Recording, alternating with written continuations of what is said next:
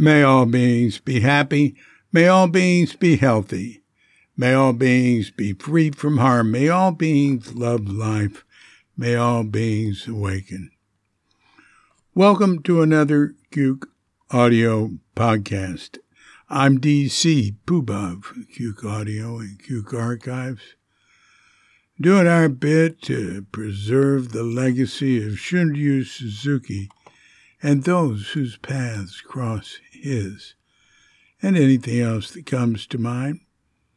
I pray that you and yours are safe and comfortable, free from economic hardship, and able to get out and do whatever it is you want within the limitations of the universal precept of do as little harm as possible. So today we have uh, the second installment of a podcast with Therese Fitzgerald. Uh, so I'm just going to read you a little thing I got on her here. Therese Fitzgerald came to the San Francisco Zen Center in 1976, was ordained as a priest by Richard Baker in 1986, with her husband, Arnold Kotler, founded the community of mindful living, applying the teachings of Thich Nhat Hanh, who ordained her as a Dharmacharya in 1994. She worked with Maxine Hong Kingston's Veterans Writing Group. Now, Therese is a hospice chaplain in Maui, where she and Arnie moved to long ago. There's more to her story that uh, you could hear last week in the first installment and this week in installment two. This week is going to have quite a bit on the uh, trauma uh, she and Army, Arnie experienced uh, in the sort of breakup with Thich Nhat Hanh.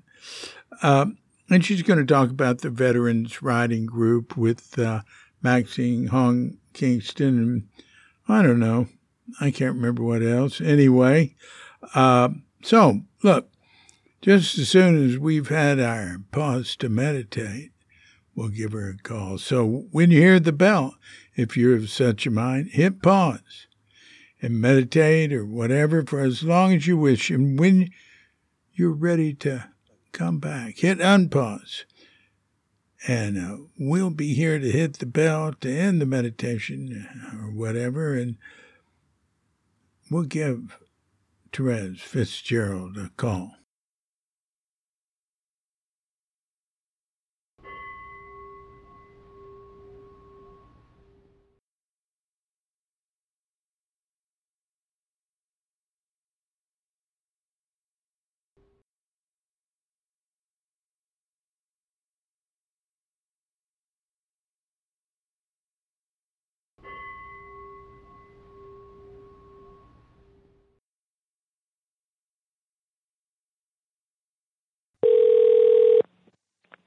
Hi, David. Hi, Therese. How you doing? Hi. You got that mic working? Oh yeah, I had.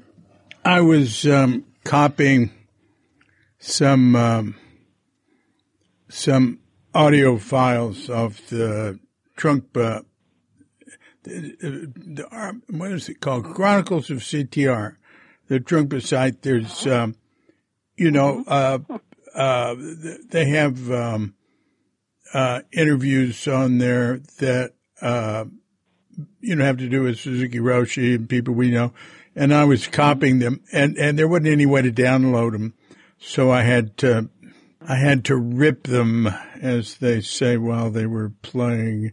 And so I had to reset my, uh, and, and I'd forgotten that. So when I called you, I went, oop, this isn't going to work. I had to reset it. Yeah. Yeah, good. Well, thanks for calling again, David. Well, thanks for answering. It took four months to get back to you. Um, yeah, it's been wild.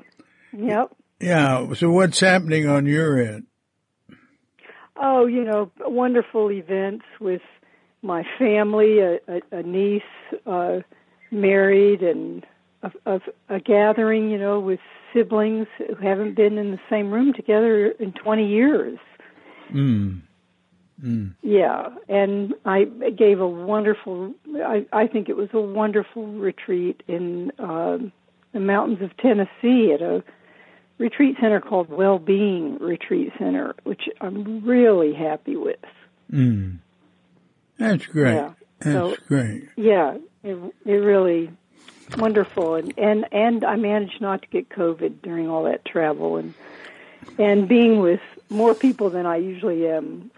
Yeah. Here. I hear a lot Yeah. about COVID coming from the United States. I don't hear anything here. Uh, Oh, interesting. Yeah, there. I mean, I you know, I'm I'm working in facilities with lots of people who are pretty vulnerable, and yeah, we're, whole sections of these facilities are closed off recently. You know, because of all the COVID cases. Yeah. Oh. um, yeah, Yeah. I, you know, I was thinking it was just because there's all the anti-vaxxers in America, but uh, I was talking to Bob Halpern in Nova Scotia, and Nova Scotia was like had a really good response and a very low excess death rate. Uh, which pretty much the excess death rate from COVID uh, paralleled uh, how much anti-vaxxing there was. Uh, there have been studies on that. Anyway, they had a very low death rate. But he said uh, he was just in an event and two people got COVID after it. So it Yeah. will probably Yeah. come back here some too. Uh huh. Well, I'm real careful. People talk about, you know, kind of dropping their vigilance, and that's how you get it. Uh, and even if you're vigilant, sometimes it it can't be helped.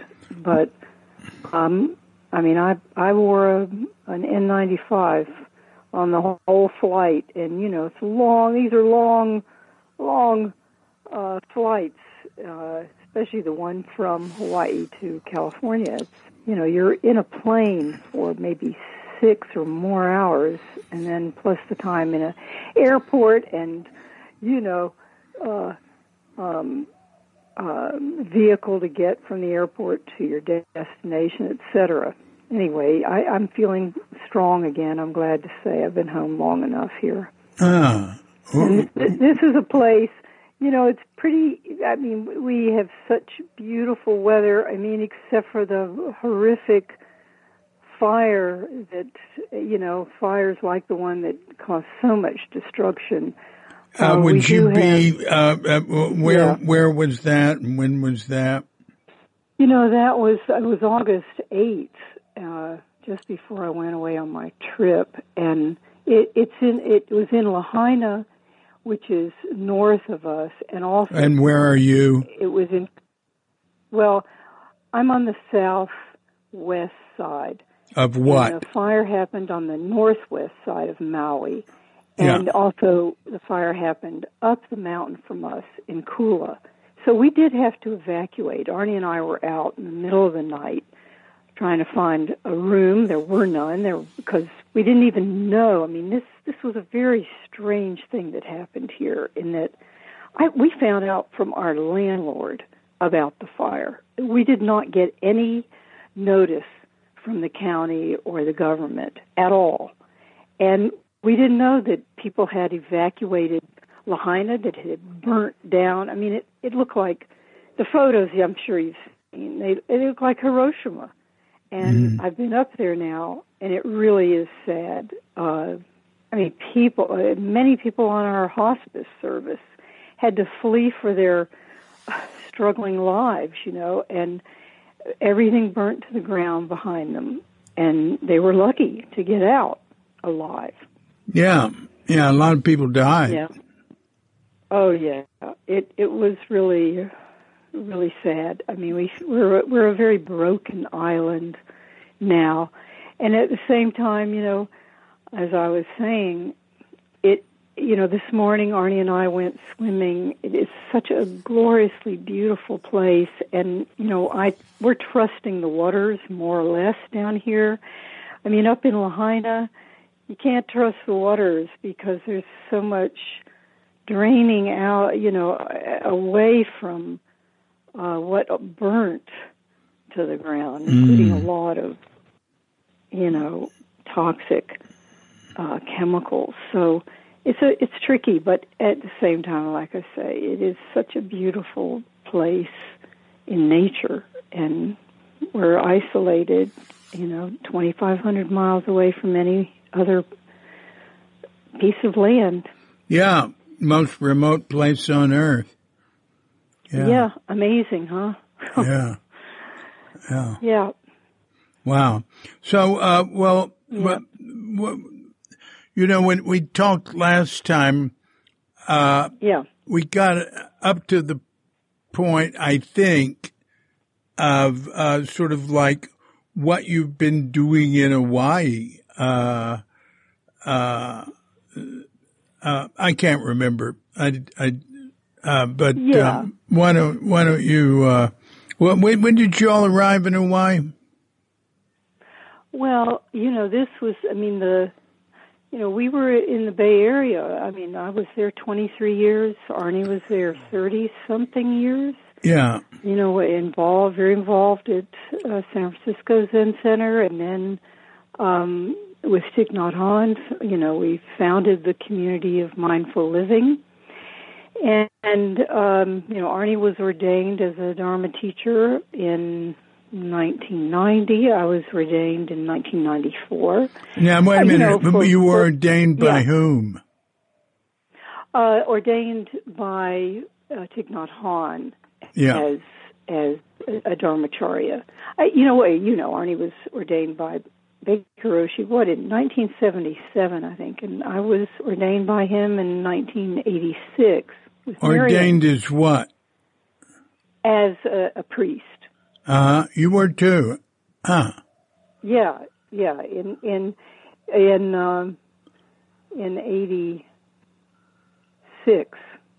Yeah. Ah. In in um, Santa Fe. Oh, oh, yeah. oh, oh. It was. Oh, yeah, that's why I, I, didn't. Yeah, I didn't remember it. That's because it was in Santa Fe. Ah, far out. That's right. Yeah, yeah, yeah. It was. It was. I remember Philip Whalen uh, started shaving my head, and at some point he said, "Ah, you know, enough of this," and and Steve Allen completed the work. Oh, you know, so it was that was a, a wild time and very uh-huh. beautiful to do that with uh, Miriam. She she was she was a, a dear Dharma friend. Mm-hmm. You know, mm-hmm. all the years I was I was at Zen Center, and I've continued to visit her in Santa Fe, and then I was with her shortly before she died. I was with her in, um, gosh, Pacific Northwest. It was up there, right on the coast, looking over yeah. Canada. Yeah, mm-hmm. I used to. Yeah. Uh, Elin and I lived in Santa Fe, and uh, from July '92 to July '93, after we came back from yeah. Japan, and I used to uh-huh. see Miriam at the at the uh, uh, library there in Santa Fe. Yeah, yeah. and, and yeah. Um, there were a couple of libraries I went to. Uh, I, I think she was at the one closer to our home that was a branch, but I think I remember yeah. seeing her downtown. What a wonderful library that is! Gosh. Yeah, I yeah. Loved it. was she was a great librarian too.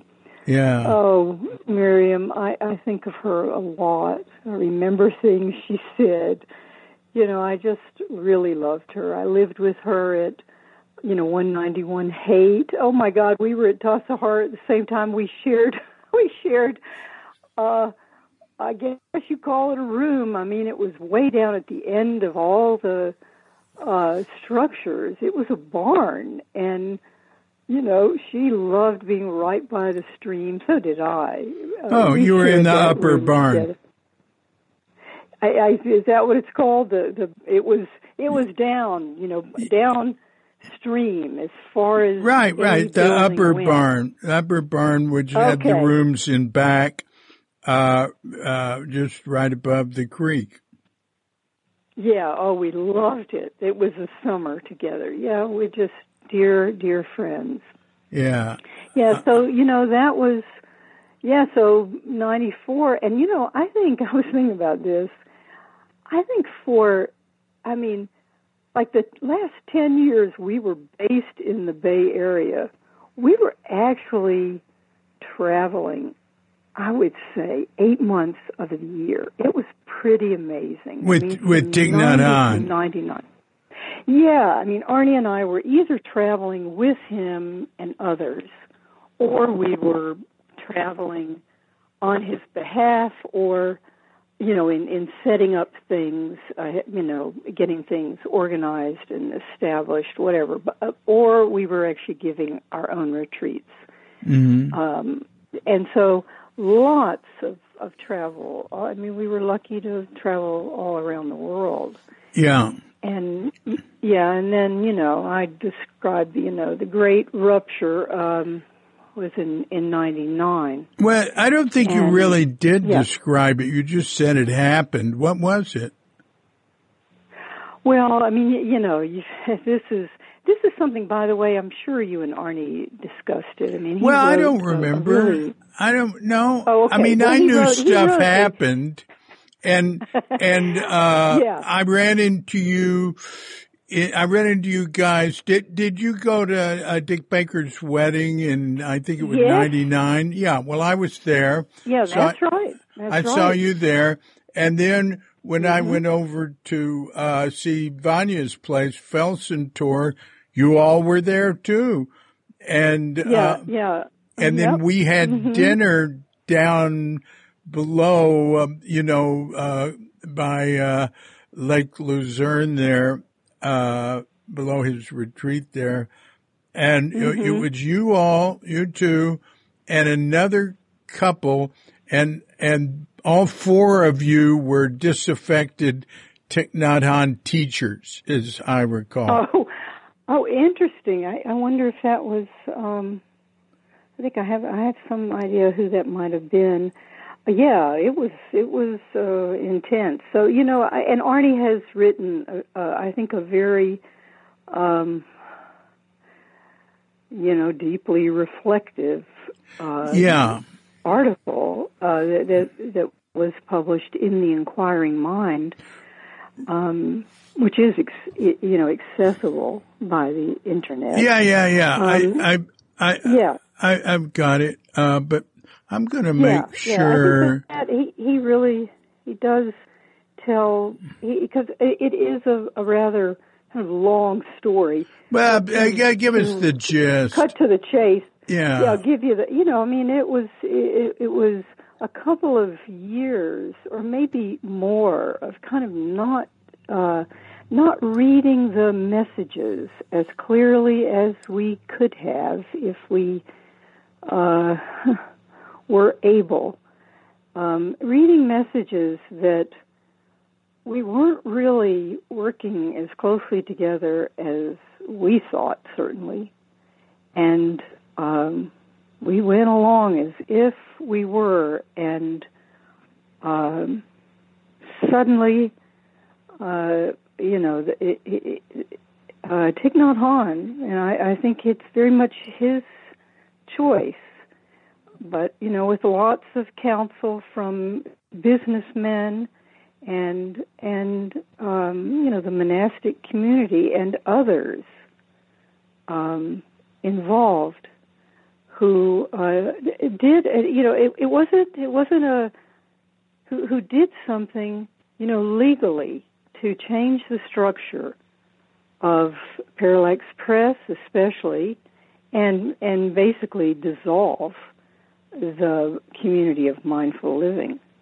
and replace it with the unified Buddhist church and you know this was such a shocking uh, trauma for us. We we hardly could grok, you know, grasp grasp what had happened.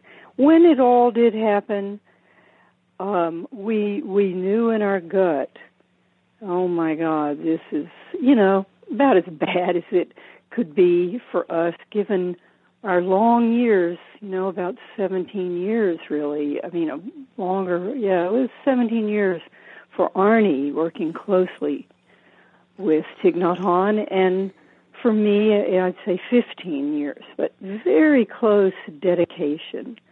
And for all this to happen without careful communication and real understanding, it was it was really traumatic for us. So here we were um, in the midst of all that, and kind of astoundingly, um, someone on Hawaii Island said, "You know what? There is this um, really substantial piece of property, and this young man is wanting to start a retreat center." And so it was, you know, it was set up by someone actually who was working with um, Diane Gray's sister in in Waimea on on Hawaii Island. Mm-hmm. Uh, someone someone kind of set up the invitation for Arnie and me to come and see what was going on there. And so that we we did that, you know, and, and over the course of several months, including having you know the young man, the the um, the person who had bought hundreds of acres in North Kohala. Uh, he came he came to retreats with Thich Nhat with us and so on you know, we were invited to come and start a retreat center on Hawaii Island. And I mean, that was a really a full on, you know, engaging project. Um, and lots of people came over and helped us make that effort. It didn't come to fruition, sadly, but um, we tried. We learned a lot in the process, and of course, fell in love with Hawaii and found yeah. a lot of healing here. I think for Arnie especially. I mean, I, I've always known to go to nature for refuge and sustenance of every kind, you know. Um, but I think for Arnie, it was it was really a, a wonderful time for him to uh, connect with himself, having experienced such a kind of shattering, uh, you know, with um, with Thich Nhat Hanh and and um, the community. All right, now wait a minute. Yeah. Yeah. What was shattering? All you said was he dissolved Parallax Press and or he changed the structure of Parallax Press and dissolved the uh, what was it called? Uh, the community of mindful living. All right. Now, well, I mean, now, you know, now, wait, wait. Yeah. Uh, so, uh, uh, Parallax Press, essentially what he did, right, is uh, uh, it it is it's a business that Arnie had started and was publishing Thich Nhat Hanh material, and uh, at some point, uh, Thich Nhat Hanh took it away from him. That's what you meant, right? Yeah, there was a a a it was a, it was a it was not a um, carefully communicated change. Yeah, you made that was, point. Uh, yeah. But all right, but uh, so it just sort of happened uh, abruptly, right? Mm, yes. Uh, okay. Yes. Now, uh, yeah. and um, so they just decided uh, they were publishing Thich Nhat Hanh stuff. They they wanted uh, to do it themselves, and uh, didn't want Arnie's help anymore, or didn't want him yeah, to but be they, in charge? They, it wasn't even. It wasn't told. You know, that's not how it was communicated at first. They made changes in the legal structure, uh, including us. But then, then they made a, a quick change in another direction, basically taking us out of any position of, you know, stewardship. And so, yeah, we could have stayed on, but okay, think about how that felt and um, and then the treatment afterwards to have to have people come in monastics and lay people come into Parallax Press and with Community of Mindful Living and and dismissively um, come in and and uh, take everything out of our hands. Uh, in, I mean, in really, if you you know, to me, that's more than inconsiderate. I mean, it was it yeah, was yeah. cruel. Some of some of the people were were downright cruel. Yeah. And I mean, yeah. So, um, but wait, you know, let's and- go to and- the community of mindful living. Uh, yeah, well, you said dissolved it. Well, what was it? yeah. And uh, who was it was. Oh, it was. See, yeah. Who? What was the community was of mindful living? Living. Yeah. Okay. Well, first of all, like you say, Arnie did start Parallax Press on his credit card, you know, as a sole proprietor. Yeah. And um, sometime in the early '90s, um, that we, we we made a big change and um, founded the community of mindful living, which Who- was who's we? um, you know incorporated Arnie. Um, the the first board members were um, Arnie, myself, Wendy, and two others. And oh, so Thich um, Nhat Hanh didn't start it. That's right. Yeah. Oh. It was a, a you know a, a, a, Buddhist church founded in in California, and and so um, Paral- Parallax Press became you know an arm of the church, a publishing arm. Yeah. So it it was part of the uh, nonprofit, the church um, community of mindful living. Yeah. And so when that was dissolved, okay, yeah, we could have continued on, but um, I mean, it was devastating. And I mean, the sense of betrayal, I'll speak for myself, the sense of betrayal was very intense. I mean, at the same time, David, imagine, you know, uh, I have continued all this time since then as uh, a teacher ordained in the tradition. And I know, you know, there have been real ups and downs with that uh, in terms of, you know, um, support by the organization. You know, there's there's been um, there have been efforts to really undermine me, but I have continued, and um, you know, by virtue of my very real relationships with people, this is something I think I was kind of born for. I mean, it's one of, you know, my missions in life. I mean, my father, when I was ordained as a, uh, you know, priest by Baker Roshi, my father gave me a present, you know, some money to go towards those bowls and, and, uh, robes that I had to pay for in 86.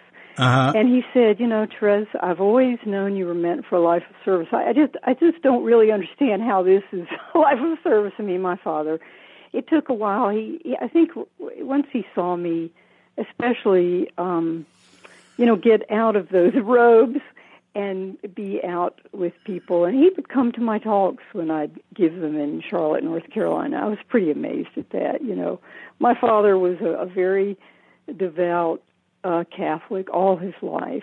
Um, you know, he lived to be 99. But anyway, you know, I it is true. I've always known I was meant for a life of service, and I have found great, um, you know, openings to be of service with people, uh, which I I I learned. I mean, I was doing that at Zen Center, but I, I really, really came into my own with Thich Nhat Hanh. That's one of the beauties of my relationship with him and what grew out of all that close work together. Uh, uh, all right. Well, um, now in the community of mindful living, was Joan Halifax involved with that? Oh yeah, she was very involved. I got to know her uh, uh, beautifully. You know, over all the years. I think I met her in the mid '80s, and we we were working closely together for 15 years. Right. And I continue. I've continued to uh, teach there at at Upaya. Oh, Um, neat, neat. Yeah. Yeah. Um, yeah. She. Yeah. Uh, just one second.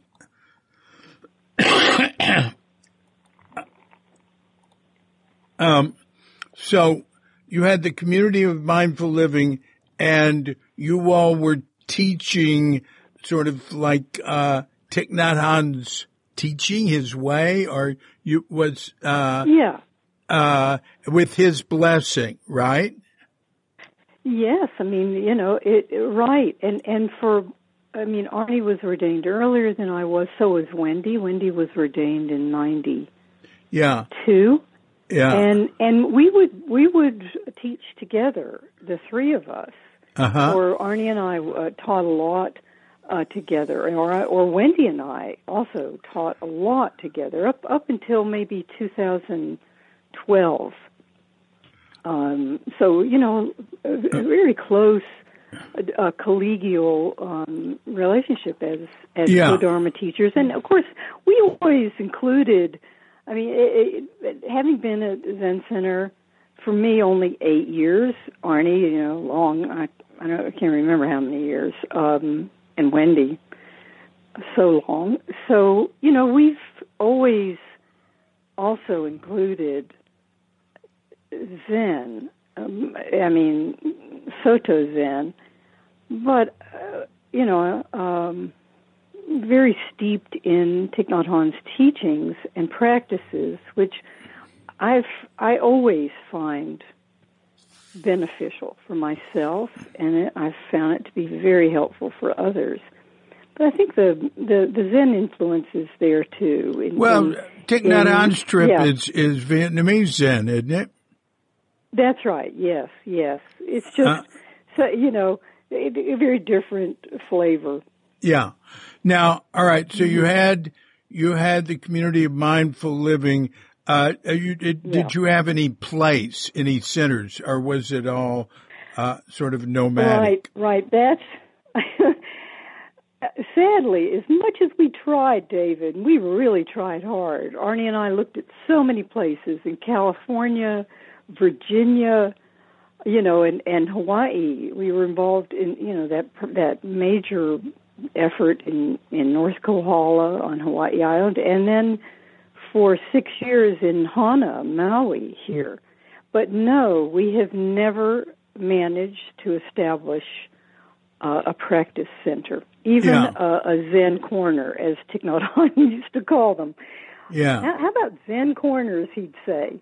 Yeah. So I mean, we've we've had it, we've had kind of living room Zen, which is a lot of what t- you know. Thich Nhat Hanh for so many years he was encouraging people to do it at home. You know, have meditation practice and mindfulness practice at home, and and so we've done a lot of that and supported people doing that.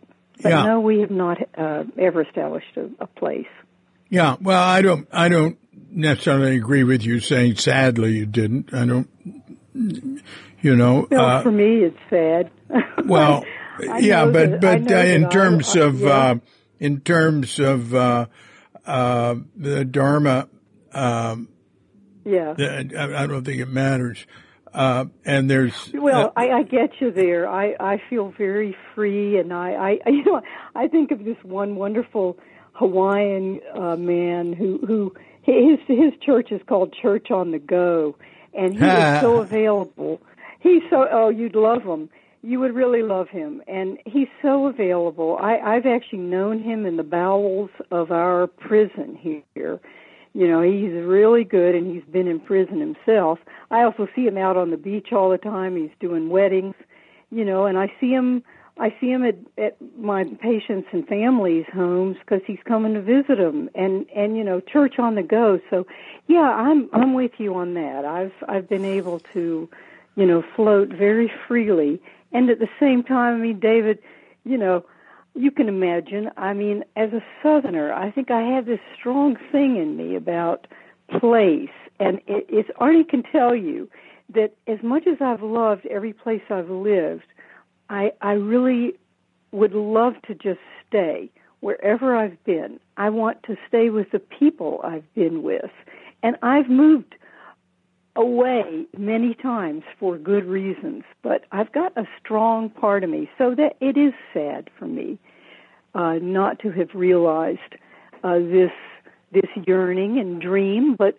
yeah, I have a lot of acceptance about, you know, acceptance and, and appreciation for how I've been able to um, move, you know, uh, uh, among many different kinds of people in different places.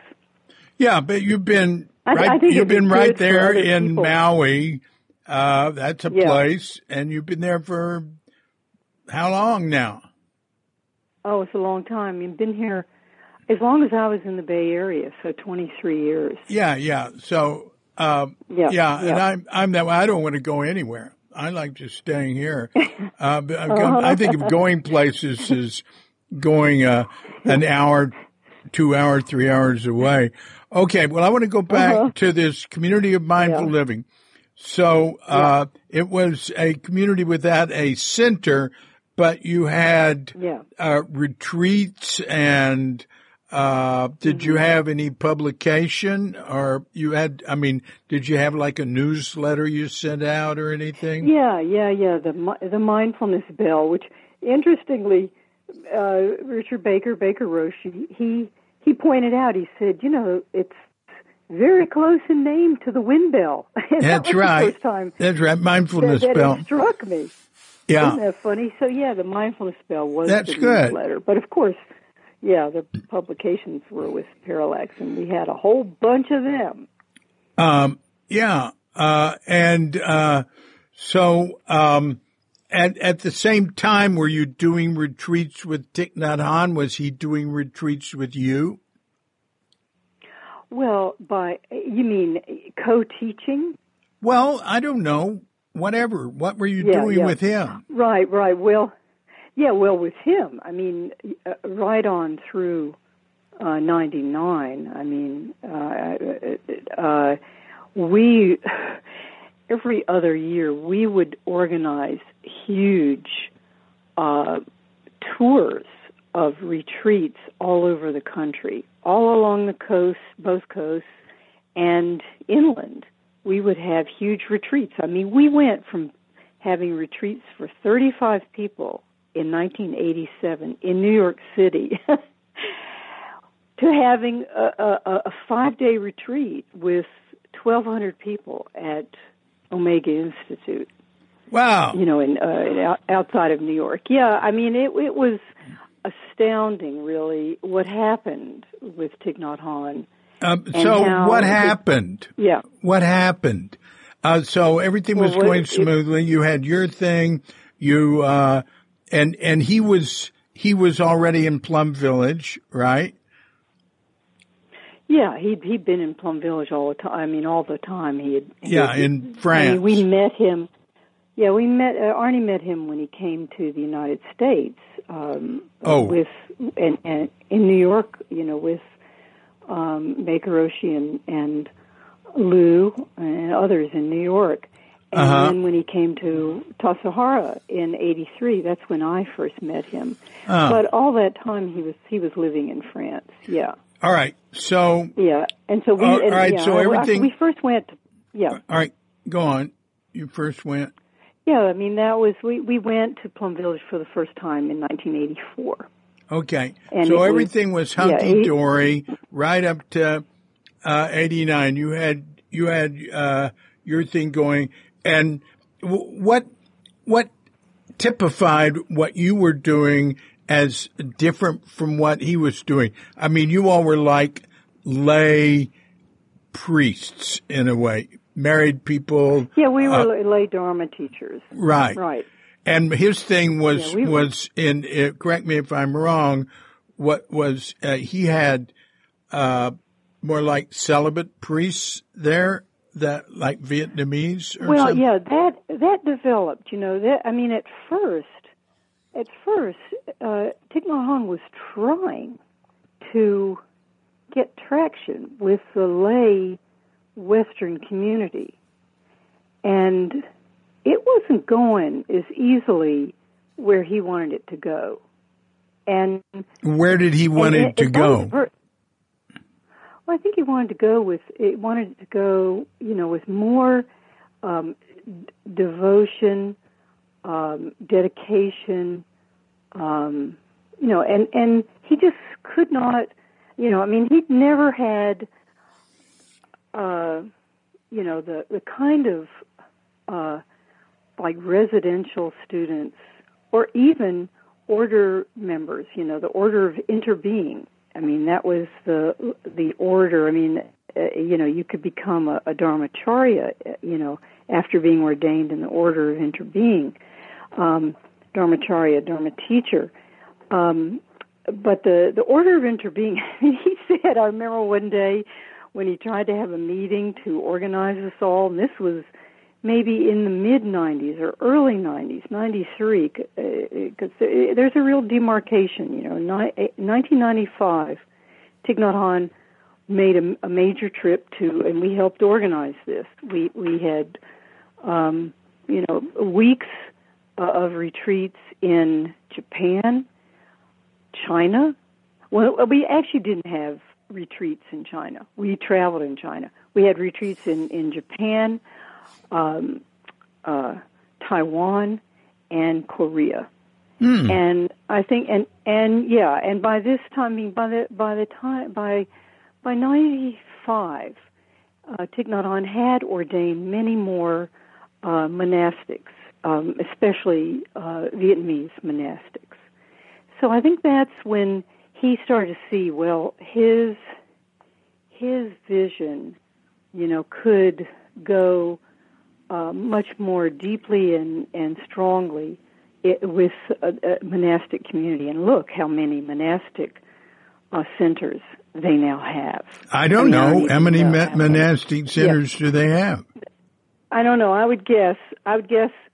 Uh, you know, I don't know how much. Are, are, I mean, how many are actually owned by them? You see, I don't actually know, but I can tell you, there's, you know, there's one in New York State. There's one in in uh, Mississippi. There, there's one in you know Deer Park in California. Um, you know, yeah. France has uh, Plum Village consists of a number of hamlets. They're called. You know, um, gosh, I think there's one in there was one in Vietnam, um, maybe Thailand, etc. I don't even know, but um, you know, and there are, and how many, I don't know how many hundreds, or is it thousands of monastics? I mean, it's a huge uh, base of, oh, monastics so, now. So yeah. he found he was, that he was being more effective as a teacher with monastics than with uh, lay people. He, he, he didn't like the way it was going with, uh, uh, with, with the lay thing. And was the lay thing the sort of the well, lay priest? I, I just remember him saying saying one time after a meeting when we tried to uh, have a kind of organizational meeting about the order of interbeing, and he said, "Can you believe it? They don't want to be organized." And I mean, I used to have the same problems. I felt the same. I had the same difficulty. I, was, I was. Um, I was I would really suffer because people, you know, lay people from all over the world. I mean, especially all over the West. I'm talking about Europeans, you know, um, Australians, uh, uh, Canadians, and and Americans. I would have the hardest time getting people to do things that they know I don't really feel like it. it was, oh boy. So, you know, it it uh, and and yet, you know, we also had. I mean, I think of something like this veterans writing group with Maxine Hong Kingston. I mean, Maxine and her husband Earll Kingston have dedicated themselves so completely to supporting the veterans who you know, Thich Nhat Hanh invited them into the room in the first place, and t- and and Maxine came along and said to us, "Listen, I'm being offered this wonderful Lila Wallace Reader's Digest, um, um, um, what do you call it? Um, scholarship. I don't know. Anyway, money to to d- develop a program. You know." A community program. And what I want to do is continue what we've done with Hanh, you know, healing you know, the wounds of war, but I want to focus on writing, Maxine said. So that's what, what we started in 92 or 3. What and was it called? program is still, it, it's called the Veterans Writing Group. Uh-huh, she's written about it in, in her book, The Fifth Yeah. Book, of, book of Peace. Yeah. Yeah. And, you know, that's the kind of, that's the kind of work that, that there was always that kind of potential. Thich Nhat Hanh would, would kind of light the fire, but then we'd keep it going. But, um, you know, I also came up against resistances with that. And then he, he wasn't necessarily, uh, you know, supportive, uh, you know, of the particularly lay efforts. And boy, I'd get my wings clipped, you know, uh, when if if I ventured too far, um, in, in you know, according to him and them, uh, you know. Uh, them, well, all right. I mean- In in in what way? What Yeah. happened? Oh, um, well, I mean, for example, with the veterans, um, that that was really vivid for me. Uh, In the you know mid to late '90s, at retreats with veterans, after we had you know done this, you know, for a couple of years, we started in '89 with Thich Nhat Hanh, and um, you know, he the, the veterans, you know, they've been through a lot, and uh, they have to speak their mind, and they have to be in good communication with people they're working with, or they will just retreat or just leave. Uh, and so I was often finding myself between a rock and a hard place. Of the the rock was no, Thich Nhat Hanh was saying no. Let let them join with the whole retreat. Let them be part of the retreat. Well, you know, when you're trying to, I mean, you know, asking veterans, I mean, even for for a lot of people who haven't been, you know, don't have wounds of war, when you're in a gathering, even if it's a well-intentioned, you know, um, a well-guided gathering of 1,200 people or a thousand people, you know, you can you can feel pretty lost. Well, I was trying to represent the the uh, veterans' needs, and I remember, you know, Hanh was um, saying, "No, let's they they you know they're the, the re, let them be part of the retreat. That is that is the best medicine." And it wasn't working. Yeah. So Well, what I did you want to do? What did you want to do? You wanted to have. Uh, I, I wanted, first of all, I wanted, I wanted uh, some ve- some veterans to be able to speak with Thich Nhat Hanh and get their message across, and then we would work with them. I mean, I'll tell you, even in the early ones, '88 and '89, they were ready to revolt. You know, when oh no, we can't just be talked at, talked to. Even though, I mean, yes, Thich Nhat Hanh was giving very beautiful teachings, but they needed some other way to process their experience. So it was so great. I, you probably know Deena Metzger. Deena No, said, I "Hey, don't. listen, let I don't. okay, she's a wonderful, you know, author um, in Southern California. Deena Metzger. We we published a few of her poetry books at. oh yeah, um, that's right. Yeah. Yeah, and so Deena Deena said, "Hey, uh, we gotta we gotta break stuff down here uh, with these with these people. Let's have small groups." And you know, she and I mean, and I was in her group with the vets, and you know, she just really knew how to listen.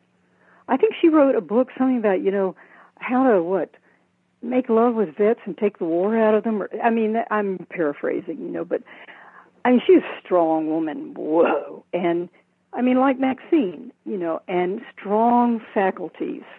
And boy, that's what really made that first retreat with veterans work. You were at Casa Yeah. Maria in Yeah. California. Yeah. So, you know, there were there were. Th- I mean, you know, Thich Nhat Hanh was very uh, avant-garde. I mean, it, it, with his, his ideas for Western Buddhism or you know American Buddhism, he saw you know great potential, and I think we we opened up many Dharma doors uh, with him, and it's just good thing that kind of people picked up and carried on because, in a sense, um, you know what what Thich Nhat Hanh turned to was monastic uh, yeah. cultivation of monastic communities and monastic practice. And I mean, you know, so many thousands and hundreds of thousands of people have benefited and all that, but um, you know, it and and we we might have. I mean, just like you know, and it, it's interesting. Um, but there there wasn't there wasn't a, a meeting of minds.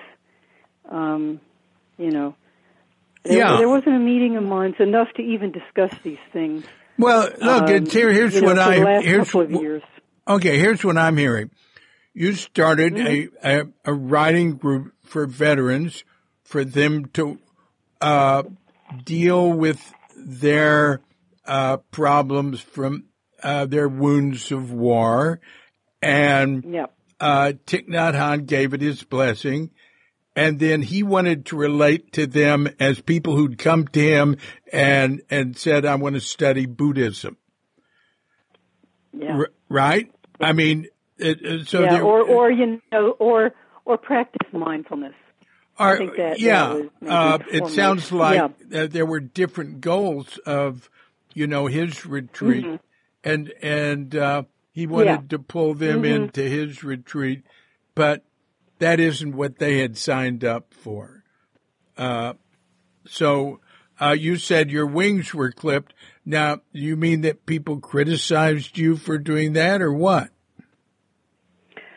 Um, well, I mean, you know, if I'm coming to him and saying, you know, uh, you know, and I would name, I said, you know, this this one and this one uh, that you know need to to be heard by you, um, uh, and and I mean, there was a time uh, uh, he he he did not even come to the door to hear me. See, so I mean, but that that isn't really what I meant about wings clipped. Um, I, I think what you know when I would in discussions with him, and not just him, and and there were lay and monastic others involved.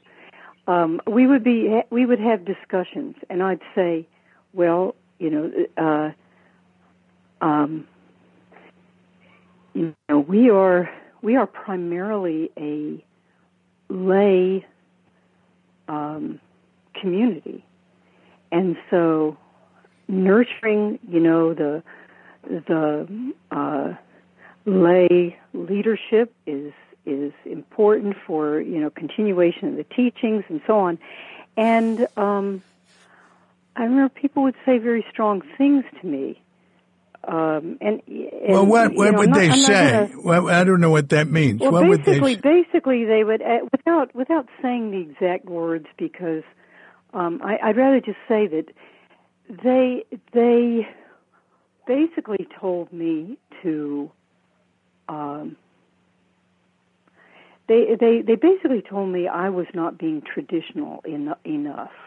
Oh, all right. And uh, yeah, Yeah. but I, I wasn't being traditional enough. And and you know, see that my understanding. I mean, this is what it gave me. I mean, and, and you know, my energy was engaged by them for so many years to develop the potential with you know the Western communities. I mean, uh, by the West, I mean you know all through Europe. I helped establish you know the the the structure of the Plum Village summer sessions, for example. You know, and that was very lay. It involved children, um, it, it, people, you know, uh, whole families. In other words, sometimes you'd have a, a spouse, a partner who was not really interested in Buddhism. So, how do you really talk to people, uh, you know, about ways of of of mindfulness or awakening, you know, for the benefit of all beings? And I, I was I was given a lot of um, a lot of uh, space to be creative and develop uh, things that would would help it all work. Because you know, David, imagine. I mean, Plum Village was pretty much a Vietnamese community when we first started going there, and they all shared that language and they uh, we you can't believe it but there were many times where we didn't we didn't have a written schedule and all of a sudden we'd see everybody going towards the parking lot and we knew okay something's happening in a different hamlet uh and so I started following Sister Chan Khong, you know, Thich main assistant, I started following her around with clipboard. Uh, okay, so what, what time's that going to happen, and where is that going to be, and and so on. And so now they have this very well structured. It's like a really well greased machine. You know, um, people arrive and stay a week. You have pick up and these days, drop off at the train station on those days, and and these are the these are the kind of practices that we have for you know or sessions i mean addressing the needs of westerners you know in families and and people who are not in families etc so there was a lot of leeway and and creativity but at some point all that started being uh you know uh not really valued and so that that was that was a big part of of the rupture. Yeah. So um, so and, you know it kind of it sounds sounds.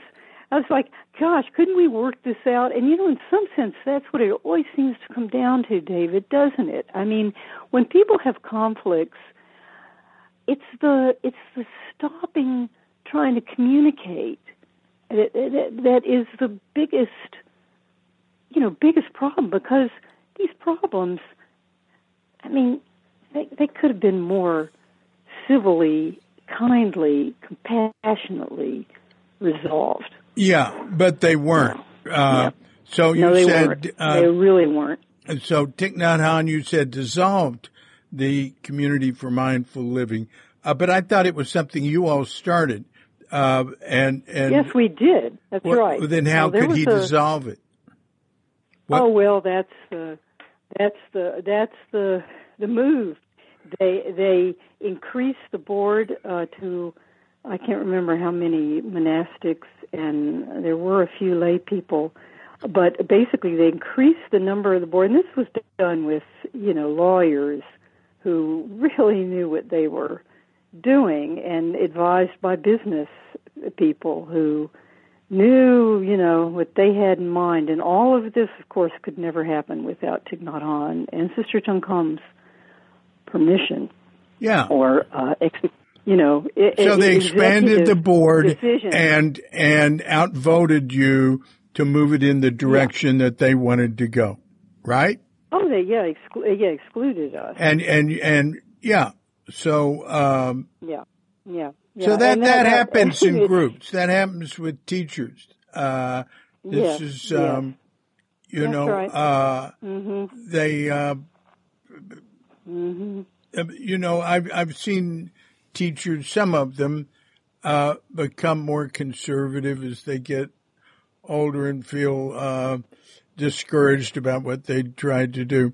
So, uh, but anyway, uh, uh, they they they weren't nice in the way they did it. So, so you all lost Parallax Press and your community of mindful living, living, you'd started, but you'd made a board, so you didn't have control of it. So it moved in a different direction.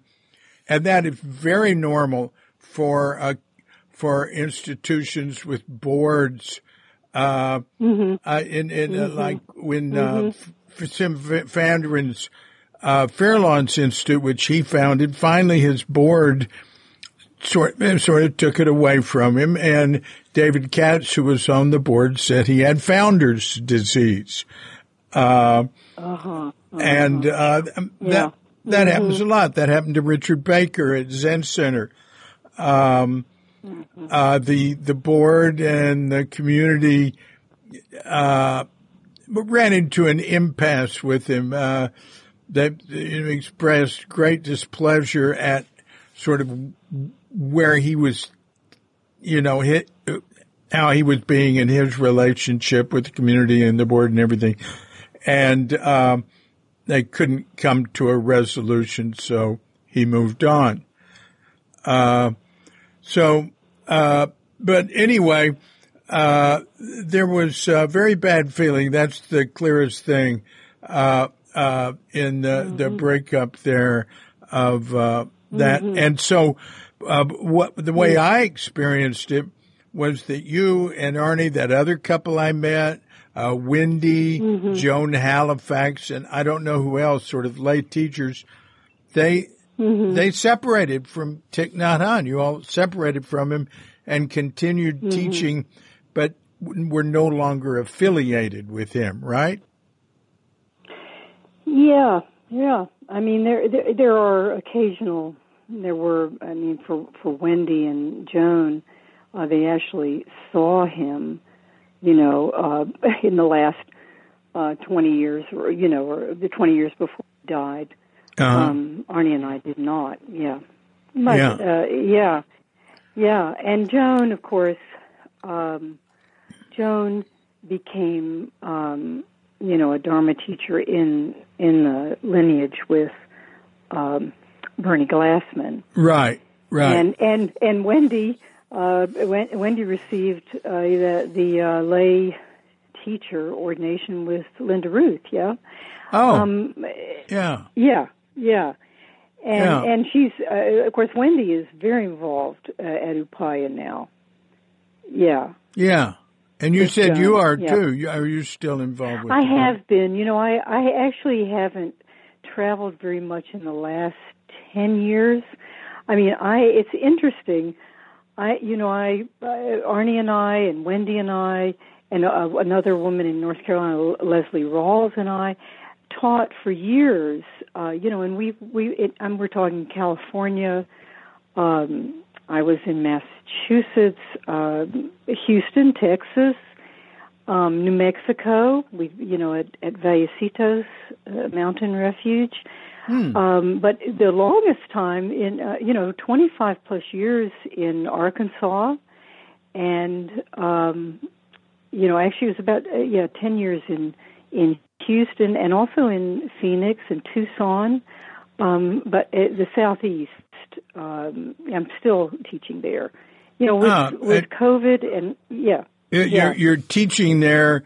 Uh, uh, is are there pl- places that you go, or uh, are people Well, just come for- together for- when you go there and like that? Yes. Yeah. Yeah, like like Southern Southern Dharma Retreat Center, you know, which is um I mean they've kind of proclaimed eh, well they they give mostly Buddhist retreats, but not only. Yeah. Anyway, I have loved that place and I taught there for 20 plus years.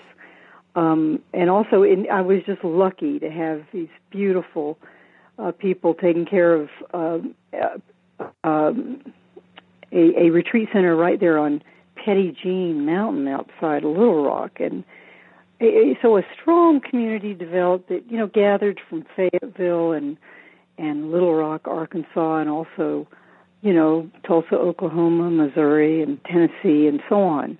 And that that was a good long stretch. Uh, Wow. Wendy joined me there. Yeah. yeah.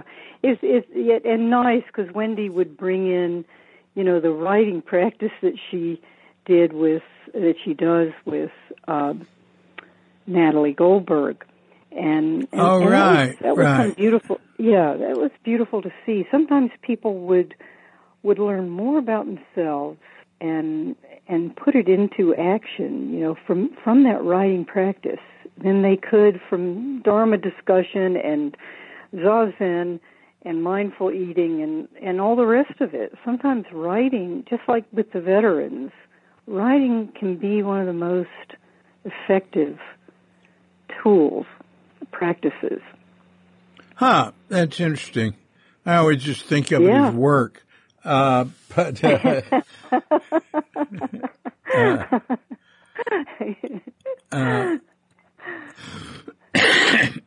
uh, yeah, yeah. I. Uh, uh, but anyway, I understand that. Huh? So now you've been you've been situated there in Hawaii the last ten years. Now there's one or Yeah. there's two Zen temples in Hawaii. But there's probably more. I was there's a Soto Yeah. Zen temple. Is it on Maui? Yes, yes, and and you know for for years I was involved with the um, the minister there. Um, you know, who has since moved back to Japan. I mean, he's a minister. You call him a minister? Oh yeah, that. I mean, that's how it works here. This is, a, and he's a Soto Zen minister. Yes. Oh, they use Reverend. Christian terms. Uh, uh, that's that's that's very much the the way here. I mean, he he's he was uh, uh, you know when I first started getting involved with him, and I, I he would invite me to give you know um, talks, uh, days of mindfulness, mornings of mindfulness, and you know I would help him. I, I it was the one time, David. I, I in fact I went to him with my okay, so I said, you know Kenji-san, I. uh now, do I say Son? Kenji Son. Isn't that the way you say it? Yeah. His name was Kenji, yeah. I'd say, you know, here I, I sewed this okesa. You know, I have robes.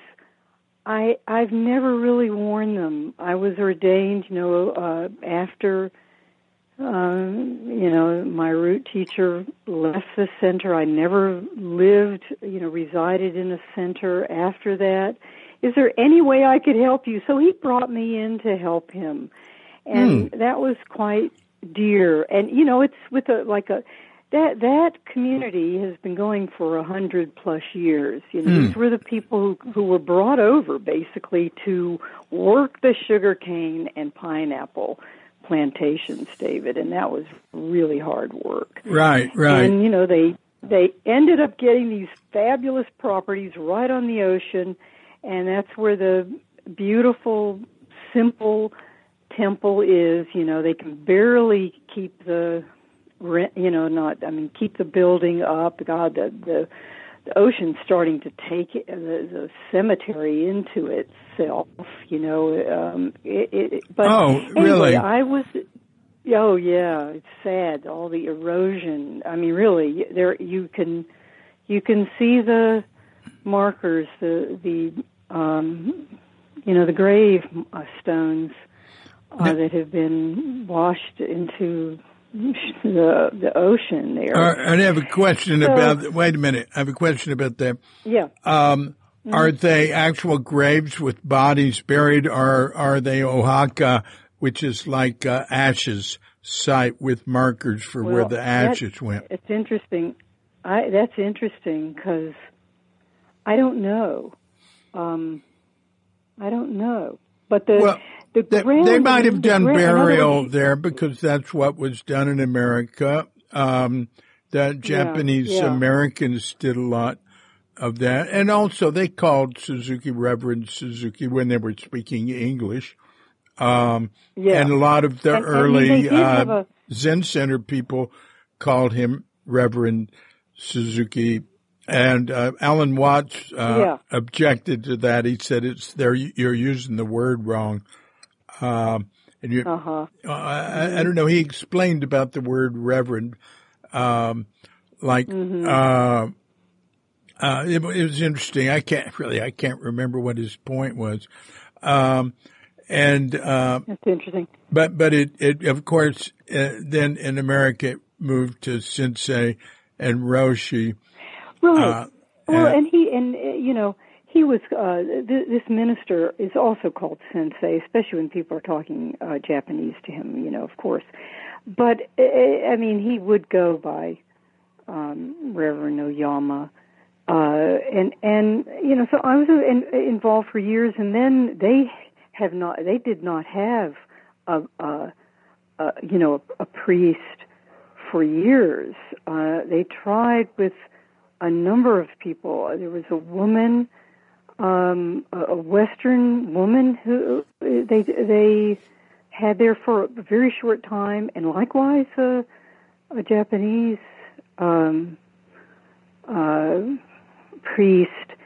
And so they invited me to come in and, and give the weekly meditation practice there, oh, which I nice. did. And yeah, yeah, it was beautiful. I mean, uh, you know, right it was beautiful. And so now they do have a, they they went through the long process to you know get all the uh, you know green card and all that jazz, and and now they have a priest from Japan and his uh, young man and his wife, and that's how it is. There's, so there's only one Soto Zen temple here.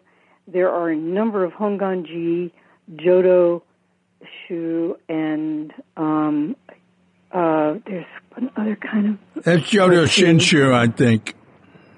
Yeah, Jodo Shinshu, uh, right. Jodo Shu's different. Um, yes, that's right, exactly. Um, so there are those three kinds of Buddhist temples. Of course, two of them have been totally burnt to the ground. In Is that right? God. Oh yeah. Oh yeah. I think there's probably one of them will be featured. One that has a big uh, Buddha statue that did not burn, but the temple and the you know community building burnt to the and the parsonage burnt to the ground. And, and, and the, the, yeah. uh, is fires associated with the big fire in August. Oh yeah, the big fire, right? And they they're that property was that one was that was the uh, Jodo, not wait, Jodo Mission. Yeah, it's called. Yeah. Jodo Mission. Mm. And then the uh, the other one is a Honganji temple that was you know like a couple of streets um, away from the ocean, but you know it's just the saddest thing. And they're and also they're the Honganji. That, that's interesting to call it Honganji. Yeah because I think of yeah. Honganji as being the the the mother temple in Kyoto. There's two main sects of oh. uh, Jodo Shinshu, uh-huh. and uh, uh, they have huh. names like that. I can't. They're very close to each other. They're very big temples, not not far from the train station in Kyoto. But um, huh. anyway, doesn't matter. Technical well, point. Hongan, they all it's called. You know, they have. They, I, I would guess most of the the Buddhists on uh, on Maui are Honganji Buddhists. I yeah. think H-O-N-G, I think that means they're associated with one of the that like I said there's two main uh, branches of Jodo Shinshu and I think one of them is Honganji. But um, I'll, oh I'll, I'll, look into it. Maybe better, but maybe I'm wrong. Okay. So so the help educate me. I, yeah. I just know I, I've I've I've actually I've I've really loved my contact with um, you know uh, the ministers here. It's one it's one of the joys of my work. Uh, you know, uh, uh, as a hospice chaplain, I'm calling on them all the time, and boy, they mean a lot to me. You know, uh, uh, in working with people together, um, and likewise the Catholic priests and the you know. Uh, all the Protestant ministers and and nuns I work with, etc. You know, the, the rabbis. I mean, I love I love that part of my work too. Mm. I really do. Mm. I, hmm. yeah, there's certain priests. I tell you, I, I, I'm just always thanking them, bringing them gifts, because um, you know it can be hard when someone, when when a, a person dying and a family really feel the need for a priest to come. Um, and they're not active in a in a church, a parish. Um, you're really up against it, and and when there's a priest who will just go, um, it's such a blessing, and it's such a uh, support and comfort to the families. Mm. I've even had priests who who were open to, you know, they said, "Well, you know, my husband was Jewish, but um, we we brought our kids up Catholic, and he would be so comforted to have a priest come and give him a blessing at the end of his life here. And and you know, there are priests who understand that, appreciate that, and go. But then you'll have priests who really, you know, will not, and sometimes you just can't even get anybody on the phone. That's really hard because it's uh, you know it's so meaningful to people. So it's been interesting to go from being you know very immersed in you know two two kinds of Buddhist practice in in you know the same school uh, basically, but to be immersed in in Buddhism, having been brought up Catholic, married to a Jewish man, and and you know here I am now supporting people on all these different paths at the end of his or her life and and the families around. Yeah, well, you married a Jewish man, but but uh, he became a Buddhist mm-hmm. like uh, fifty years ago. You know. Uh, I know, but you you can take you can take the Jewish man out of out of Jersey, but he's he's he's wonderfully still Jewish. In fact, I often I often say to him, Arnie, you know, let's let's have some more of that culture. I mean, I I, I get it with other friends, you know, um, who who have have continued to be maybe even more Jewish uh, while they're also being oh mindfulness practitioners, you know. Um, and and I see so many beauties in the culture in the scriptures. Uh, yeah, but uh, but no, that's not true with uh, there's people uh, that have Jewish heritage. Yeah. You wouldn't guess it. Uh, I know. you know. Yeah, but I uh, mean, Arnie was bar mitzvah, and he, you know, he has he he has a love of of um, love of the language. Uh, you know, especially during the, uh, you know, the holy season. Now he'll say, "Oh, let's let's tune into that chanter," and of course, it's so beautiful. I love it. Yeah. We, we oh, go to we go to Seder. I'm, I'm, lucky. Yeah, we go to huh? Seder every year here. Um, you do, yeah. Yeah. Uh, we, uh, two of our closest friends, uh, husband and wife. Uh, she's um, Muslim, so uh, you, you, you can't you you have to be the same religion here to get married. So uh, he his name is Muhammad Elliot Cohen. Uh, and they, they got uh-huh. married and, uh, she's sort of, uh, Muslim like, uh, uh, that's what she would brought up. You know, they're really uh-huh. sort of free thinkers, but, um, she goes yeah. home for all the Muslim holidays. She's got a big family thing. She comes from another island and, uh, uh-huh. uh, but they do, uh, Passover. That's Seder. Is that the same thing? Oh God, I'm terrible. Well, anyway, every, every, we have that yeah. every year with them, and it's a big event, and all sorts of people come. Uh, you know, yeah. there'll be like up, you know, usually a dozen up to twenty people up. And they'll also do Thanksgiving sometimes, um, and it'll be potlucks, yeah. and you know, there'll be people from every country and religion and race and uh, yeah, I kind of like. I love ritual. I really yeah, do. Yeah. uh, I I know. You know that was a big connection between me and Linda Ruth Cutts. I was lucky. Mm-hmm. She was the um, she so my last practice period at Tassajara, and ah. I felt so fortunate. Yeah, I loved her appreciation of ritual, and you know I was uh, now, what's it called when you're taking care of the altar? I want to say chiden, but I'm not sure. chiden, yeah, that's right, chiden. Yeah, oh yeah, I was making the candles and, you know, gathering the wildflowers, and um, it was, I, I guess, you know, it's partly my Catholic upbringing, but my tendency toward ritual has been has always been strong. I mean, I would I would do I would have rituals in my gardening, you know, as a, a eight year old. I had some pretty amazing rituals.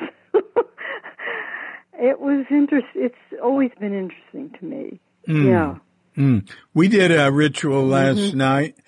Um, there's a uh, Rinpoche here that comes here from Nepal, and well, he lives near yeah. Rishikesh in a small village, but he has he has uh, huh. several uh, monasteries in Nepal he goes to, and he actually goes into Tibet to to the hmm. home temple. He just wears business clothes. And he, you know, goes as a businessman or as a tourist.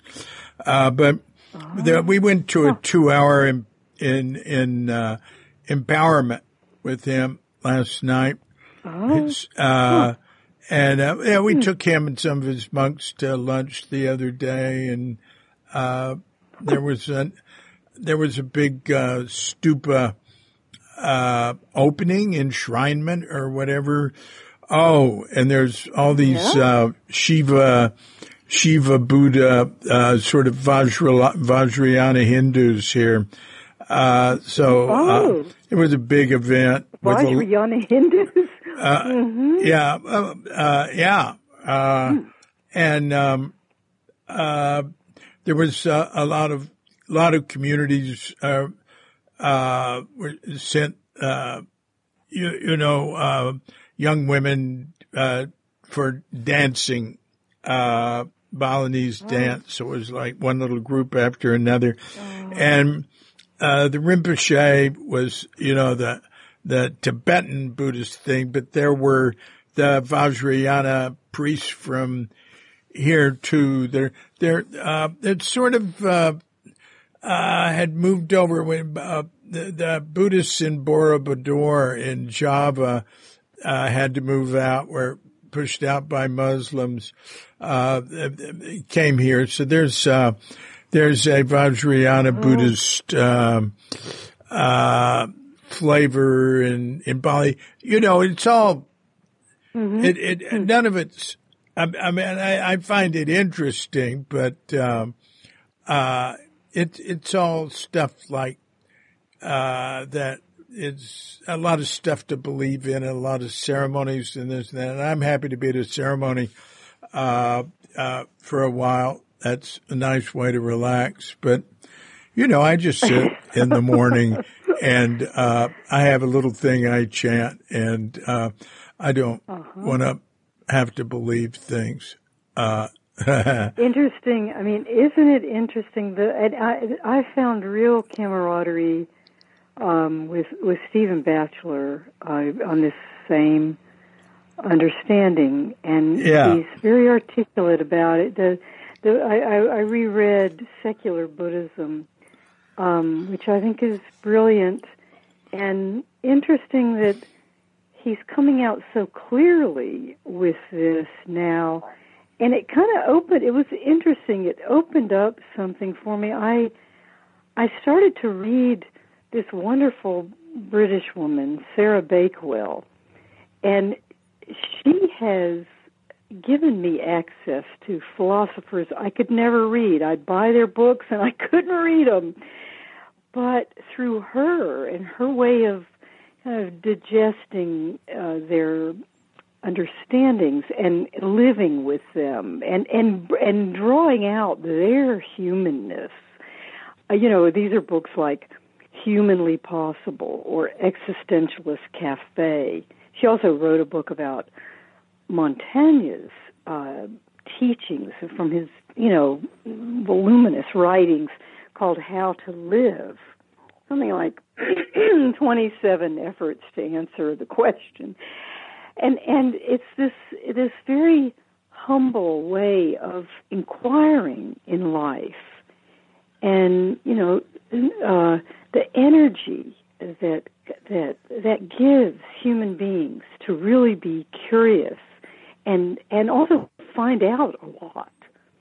Um, I mean, not just ask questions, find out answers to questions, um, but not you know uh, be pretty healthily skeptical of belief systems because obviously, I mean, I mean, the United States is in such a mess right now with us versus them.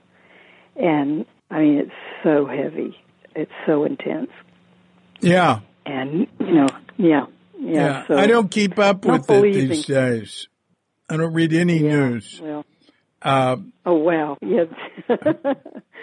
I hear a few things. Yeah. Um, but yeah, America's, uh, uh, I, oh. I, saw a little thing somebody posted on Facebook. I stay away from anything political or anything on Facebook, but I saw this. It said, mm-hmm. if, if, uh, uh, it, was something like, uh, if you still don't understand how somebody, uh, how Jim Jones got all those people to drink the Kool-Aid, uh, you're, you're or, or something like there's no excuse anymore for saying you don't understand how somebody could get so many people to drink the Kool-Aid. That's uh, right. That's right. Uh, yeah. yeah, it's amazing. It. People will believe anything. Yeah. They'll go along with anything. Uh, there's no, ex- there's nothing that's too extreme or too far out or too cruel or too anything you can imagine.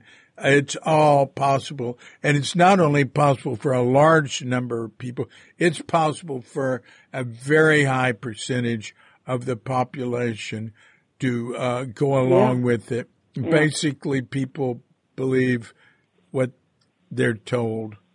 And, um, uh, you know, uh, yeah. Uh, there's, uh, you know, it's samsara. You never know. You have you have ages of enlightenment and mm-hmm. dark ages. Um, yeah. Uh, it's sort of there seems to be a struggle between the uh, the dark ages and the light ages uh, going on, and it seems to me like uh, the climate's going to win. Oh dear, yeah, there is that. right. Well, this it's it's through that through that that uh, non-seeing, you know, non-hearing, uh, non-learning. I mean, uh, uh, yeah, ignorance, and not to mention, you know, the greed and hatred.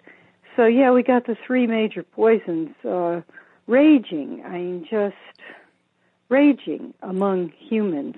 Right. Right. So you know, I keep my little light, uh, little light in the window here.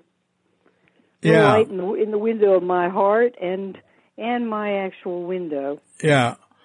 Yeah. Well, um, well, um, yeah, I'm I'm not really a, a Steve Batchelor type. Uh, uh, uh, you know, I, uh, you know, he, he, he likes Buddhism without karma and reincarnation and stuff. Uh, to me, it's it's how you see, how you understand what karma is, how you understand what reincarnation is. To me, uh, reincarnation and karma are both words that describe the present moment, uh, what's happening with phenomena, and uh, it's uh, yeah. the, the nature of phenomena.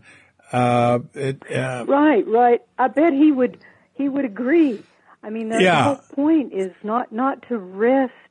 Not it's not even rest. It's not to cling to belief systems uh, to the point where you you can't see. Well, that's reality. very true. No, I do like him. Yeah. I do like him What he said. Um, oh yeah, uh, yeah. I mean, I, I've yeah the the it's really been very invigorating for me and and um you know i think especially as i'm as i'm working with people of different belief systems and sometimes you know they're holding on for for dear life. And and yet you know i can also see that on a on a heart to heart level uh, they are wanting to relax and to to uh, I mean, you know, if the person is dying, to let go of of clinging of every sort. Because boy, talk about you know the climate. Well, the body too. You know, the the body starts leading the way in dying. You know, and people may still pray for a miracle, and sometimes they happen. I mean, I'm. I, I, I don't disbelieve in that. I don't focus on the belief. It's like, well, if that happens, yeah, I want to be right there. Yeah, uh, yeah. You know, but yeah, but the the the the letting go, the the being with, um, you know, that's what humans are quite capable, and yet we are closing off to that. So I'm I'm just, you know, I'm kind of, I, I'm glad I'm in this position. You know, it, it's yes, I'd rather, on some sense, you know, on some level, I'd rather be with my, you know, kind of long term, long time uh, Dharma friends uh, someplace, you know, um, you know, and and cultivating the the broad and lively Dharma. Uh, but you know, I'm I'm getting to do it here, you know, in a very wild place. Um, you know, yeah. wild in many ways. Yeah. Yeah. It's, it's yeah. It's and and it's so good that you're taking an interest in this, David. I kind of marvel. I said to Artie the other day, "Why is why is David interviewing me?" well, why not, Therese? Yeah, he's, he's oh, still I, one of my I like to hear what Dharma friends. Yeah, everybody has uh, uh, something to share to offer, um, and um, yeah, yeah. Uh, b- b- back to the greed, hate, and delusion thing. I always had a, Mm-hmm. a sense of greed and hate, what they were, but I would wonder well, what's delusion. You know, as like you're confused Mm-hmm. and this and that. And I've come to see delusion. Uh, well, it can include a lot, but basically it's clinging to beliefs. That's the way I see it now. It's uh, the uh, being uh, attached strongly to the belief of self, permanent self, uh, uh, or whatever believing in. But we we're going to always have beliefs. I think the thing is how how attached they are. They're sort Yeah. of like Yeah. temporary. They serve you temporarily, but uh, uh, I don't.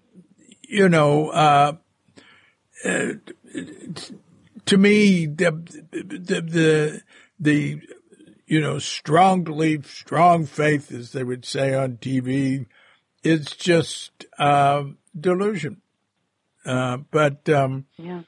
uh, anyway, uh, look, I Oh, think we pretty yeah, much and- covered. and- Go on. Yeah. this is great Dharma discussion. I really, really appreciate it, David. Honestly, beautiful. And, you know, I realize we haven't had that many sit downs over the years. You've had many more with my husband. You work much more closely with him, you know, but this has been really special for me. I appreciate it. Yeah, well, me too. I appreciate it. But you know what I used to love, and I probably said this in the last one, is listening to you and Elin sing rounds. You, it was so beautiful. You, you I, I told you I'm, I'm. I'm doing it every week. Every week I'm I'm singing Dona Nobis Pacem, you know, or or uh oh um Babylon. We went down and and uh by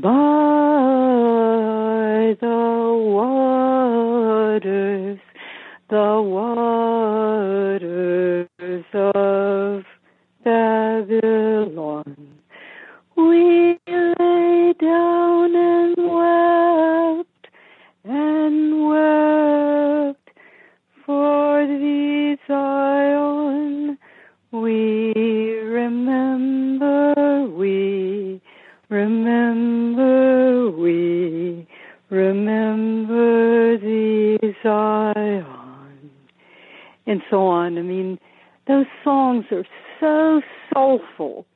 And there was one she taught me. I should really call her. I actually still have the writing of the words, but I don't remember the tune. You could do it it on the phone with song. her. Uh, I know. I mean, she that the Dona Nobis Pacem. I'm telling you, that really helps people. I saw someone. I saw someone, a Catholic. It was the only time I was with this person as she was dying, the last moments, and I sang that song over and over. And I'm telling you, at some point, she opened her eyes and I she looked through a portal. I I I was so moved. I could hardly keep singing, but I did because I saw it was uh it was a door for her. mm, You know, that's that dear dear Elin, she she took us on as as choir master, choir mistress.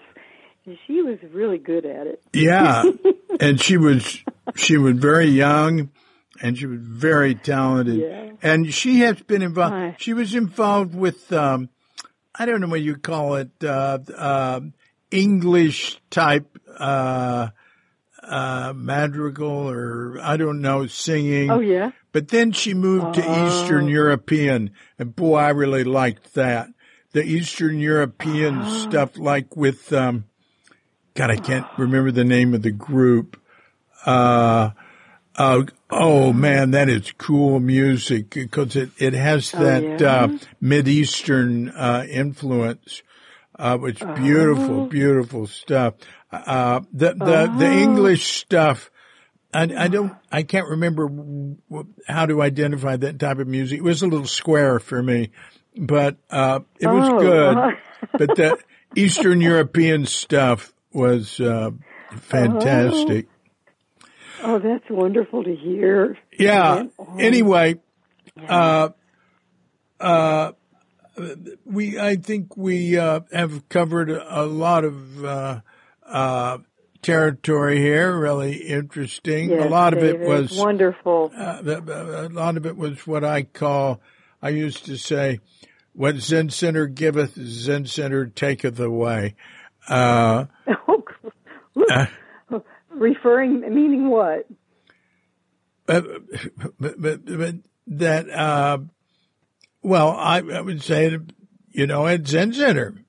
And, uh, but you see it in different groups. You see it, uh, that, uh, we, we, we gain things from being involved with groups and institutions and uh, spiritual practice but whatever we think is ours uh, tends to uh, we either tend to leave it or it tends to be taken away from us, and sometimes in in uh, uh, very nice ways, and sometimes in not nice ways.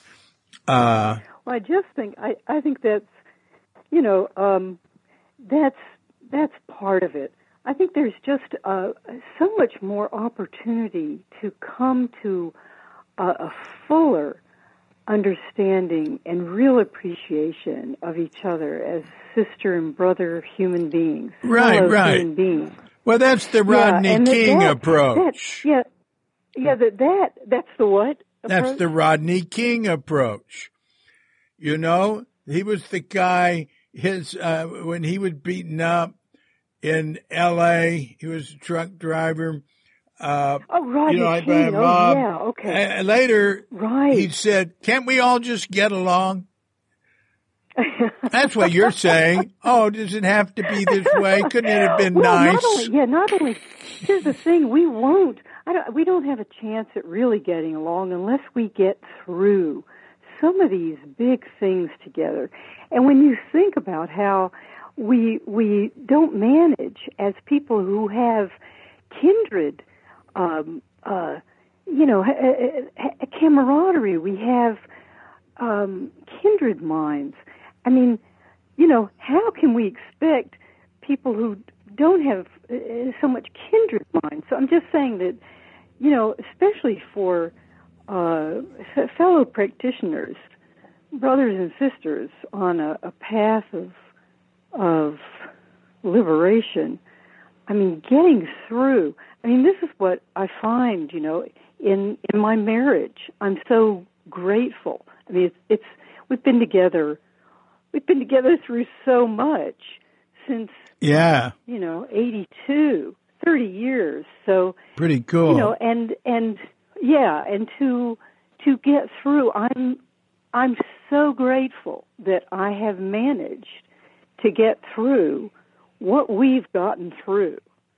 yeah, Um, and and I'm looking Yeah. forward to more. I mean, that's uh, that's the beauty of of real relatedness is you care to attend to one's own needs and the other's needs, including the need to flourish. You know, so yeah, I just I think th- this is this is also the essential part. You know, so um, and and that's uh, what you know what Lord give us, the Lord take us away. Yeah, that's that's part That's of it. right. Um, definitely, and and this is too. So, you Yeah. let's let's carry on, David. yeah, yeah.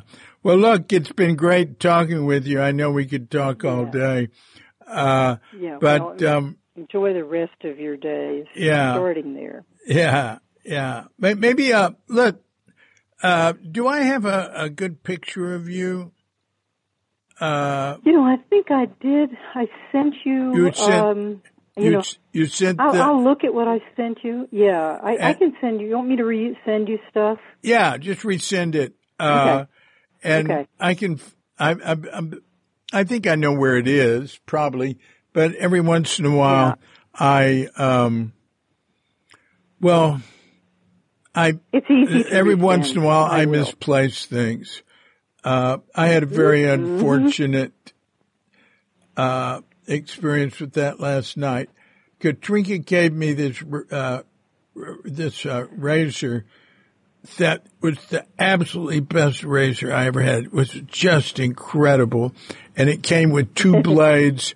And I think she got Uh-huh. it at Ross. I think it was some fancy type that uh, went out business. And Oh. I put the 2nd blade in a in in the box, so and it just lasted. That first blade lasted a year.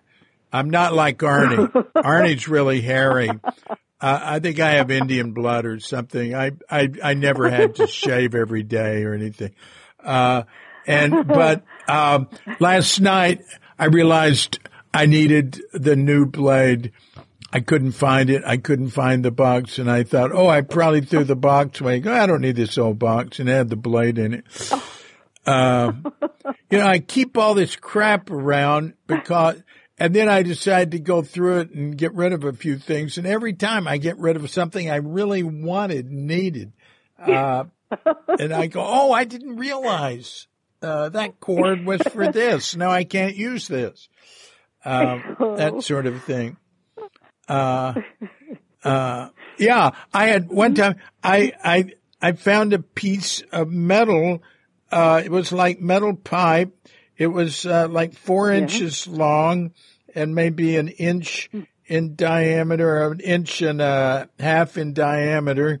It had some funny things on it. And finally I put it in recycling, got rid of it.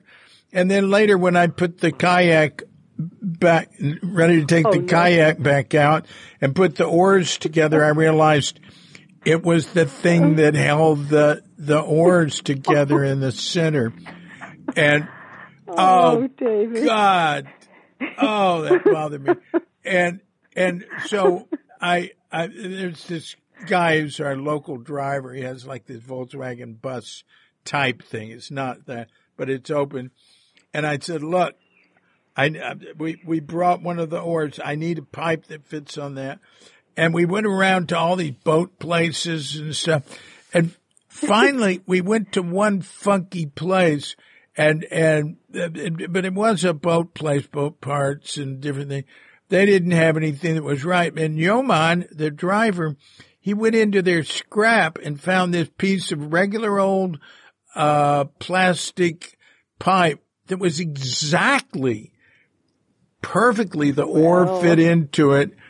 And, uh, they, they, uh, I told them, look, it has to have holes in it here so that these things, uh, that on the oar part, when you, when you get to that point, the, uh, uh, a, a, like a, a little something sticks out to hold it in.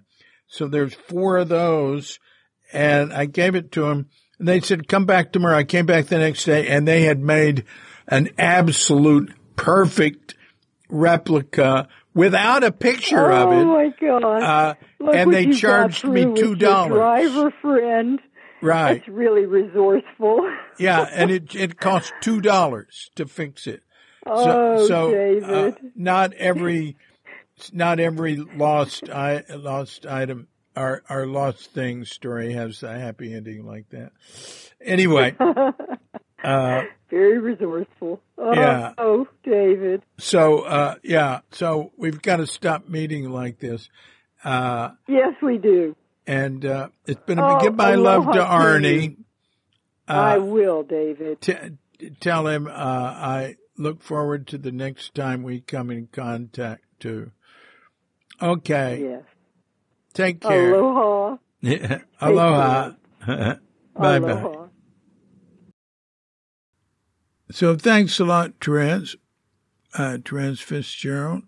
Uh, really enjoyed talking with you, and uh, I admire your work, your hospice work. That's really good work. Uh, mm. Um, you know, she mentioned uh, uh, the, that Arnie wrote a piece that was in Inquiring Mind years ago. Anyway, you can read it uh, by going to cuke.com, C-U-K-E.com. Write Kotler, or Arnie Kotler, in the site search box. Go to Arnie's page and look down there and you'll see it. It's something like leaving my father, letting go of my father. And he's talking about uh, you know his father, Thich Nhat Hanh, and Richard Baker experiences uh, he had there. Um, so, um, well, I guess that's it.